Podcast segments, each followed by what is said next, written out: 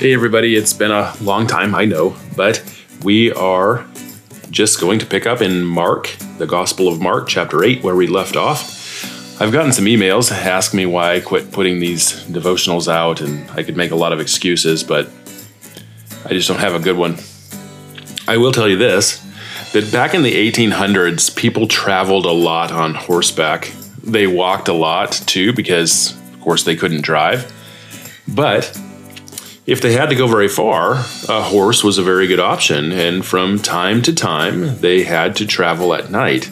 So, what they would do is they would hook a, a lantern on the saddle of the horse so they could see. It was the first instance of satellite navigation. So, last time in the Gospel of Mark, Jesus had just fed a large group of people in a miraculous way after he sent them away, we are told that he went to the district of Dalmanutha. Where is that, you might ask? Well, that's a really good question. And the answer is that people aren't so sure. This isn't a place that is talked about in the Bible in other places. Uh, a lot of people say that it's most likely an area known as uh, Magadan, which is on the western part of the Sea of Galilee.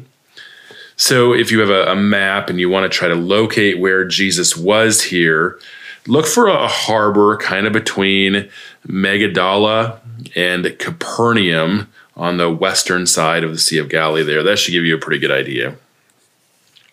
Let me just read Mark chapter 8, verses 11 through 13. The Pharisees came and began to argue with him, seeking from him a sign from heaven to test him. And he sighed deeply in his spirit and said, Why does this generation seek a sign? Truly I say to you, no sign will be given to this generation. And he left them, got into his boat, and went to the other side.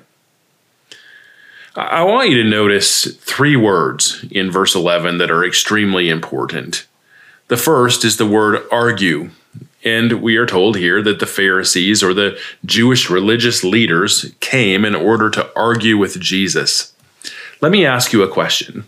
If somebody comes to you and their purpose for your conversation before it has even started is to argue with you, do you think that that person really cares about the truth? I think these religious leaders wanted to discredit Jesus. They wanted to win an argument in order to make themselves look better. People were following Jesus and they didn't like that.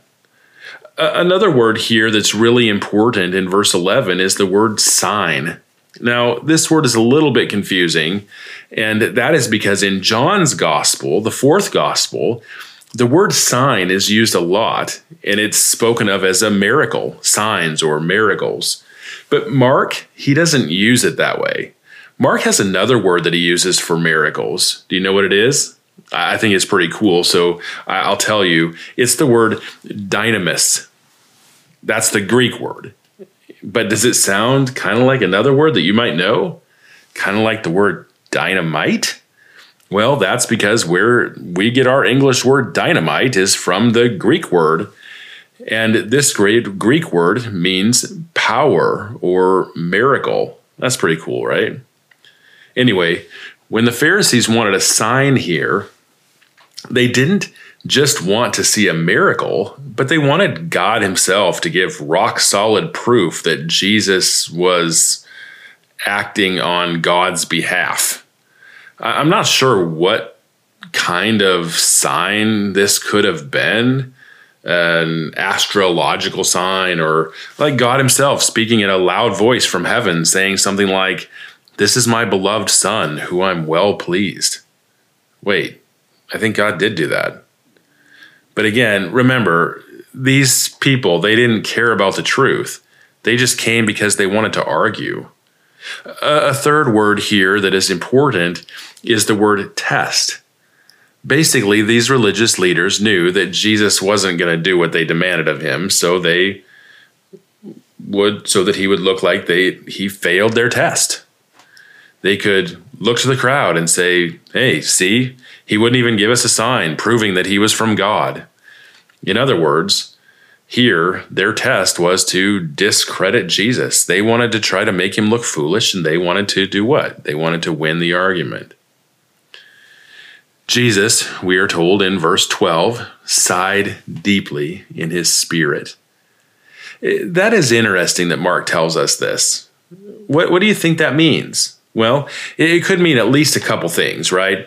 It could mean that Jesus was very disgusted or upset with the religious leaders. We could read it that way that Jesus sighed in his spirit and says, Why does this generation need a sign? I'm not going to give them one. And he was just angry. And we can understand that. We could read it like Jesus was angry because of their hostility toward them. They just wanted to argue. But I don't think that's the right way to see this. Those who know the original language here tell us that when Jesus sighed in his spirit, that means that he was dismayed. He was saddened here. It, it was a sign of despair. Think about it this way How do you think that Moses felt as he was leading the Israelites to the promised land? And at every turn, they would complain and they would want to go back to the people that were really harsh to them and enslaved them, right? The people that that Moses rescued them from, or God rescued them from using Moses. How do you how do you think Moses felt? Well, I would guess that Moses felt sad. He felt despaired. He felt dismayed at their lack of faith in God. Jesus is feeling here much the same. Jesus had just fed 4,000 people. That was pretty good evidence that Jesus was from God, yet these demanded something else. What Jesus had been doing wasn't good enough. They wanted to argue. They didn't have faith in God. They didn't trust God, and they were extremely self centered. So, Jesus doesn't play their game. He doesn't fall for their trap, but he's just saddened by their unbelief and he walks away. We're told that he left. He got into his boat and he went to the other side. So, what can you learn from this? Well, we learn that some people just want to argue and do not really care about the truth. That's a sad truth, isn't it? We also learn that there are times in our lives when we just need to walk away. And we also realize that we should look at the unbelief of the world around us, like Jesus, and, and we should feel despair. It's sad because God has given us his word and truth. Eh, the truth is right there, yet there are so many people that don't care and they don't believe.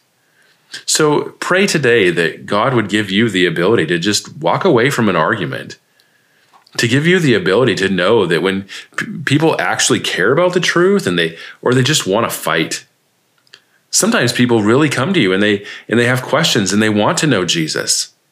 And in those situations, we need to be ready to tell them.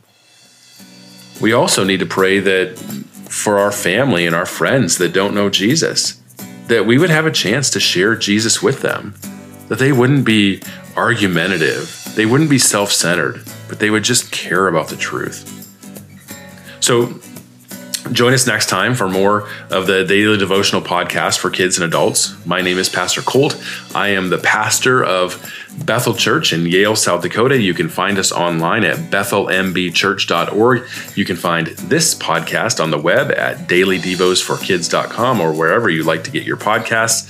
If you have questions or comments or a joke idea, don't hesitate to have an adult help you. Reach out to me on the website or use the message feature in the episode description. Also, if you like this podcast, please share it, give it a good rating, which will help others find it and I will see you next time.